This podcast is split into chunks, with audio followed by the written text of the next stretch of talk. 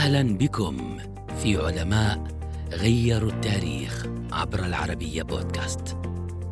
بينما كان يلعب لعبة يعود أصلها إلى القرون الوسطى وتسمى لعبة البطة، اهتدى إلى رمية منحنية لطيفة قادته لاحقا إلى ابتكار لعبة كرة السلة. إنه مدرس اللياقة البدنية الكندي الأمريكي والمعالج الفيزيائي والرائد الرياضي جيمس نايسميث ولد عام 1861 لعائلة اسكتلندية مهاجرة وترعرع في مزرعة بأونتاريو في كندا. قبل انتقاله إلى الولايات المتحدة شغل منصب مدير ألعاب القوى في جامعة ماكجيل بمونتريال. بعد انتقاله إلى الولايات المتحدة وأثناء شتاء قارس منحه رئيس قسم التربية البدنية في مدرسة سبرينغفيلد بولاية ماساتشوستس الأمريكية مهلة زمنية لا تتجاوز نصف شهر لابتكار لعبة داخلية للطلاب.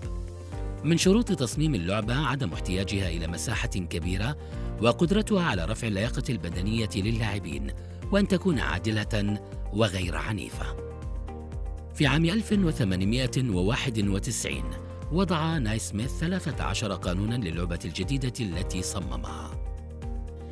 خلافا لكرة السلة الحديثة كان اللاعبون تسعة أمام تسعة كما أنهم حملوا كرة القدم لأنها كانت أكثر نعومة وأمانا من كرة الرجبي وبحلول عام 1893 أصبحت اللعبة شائعة جدا وبدأ الترويج لها دوليا.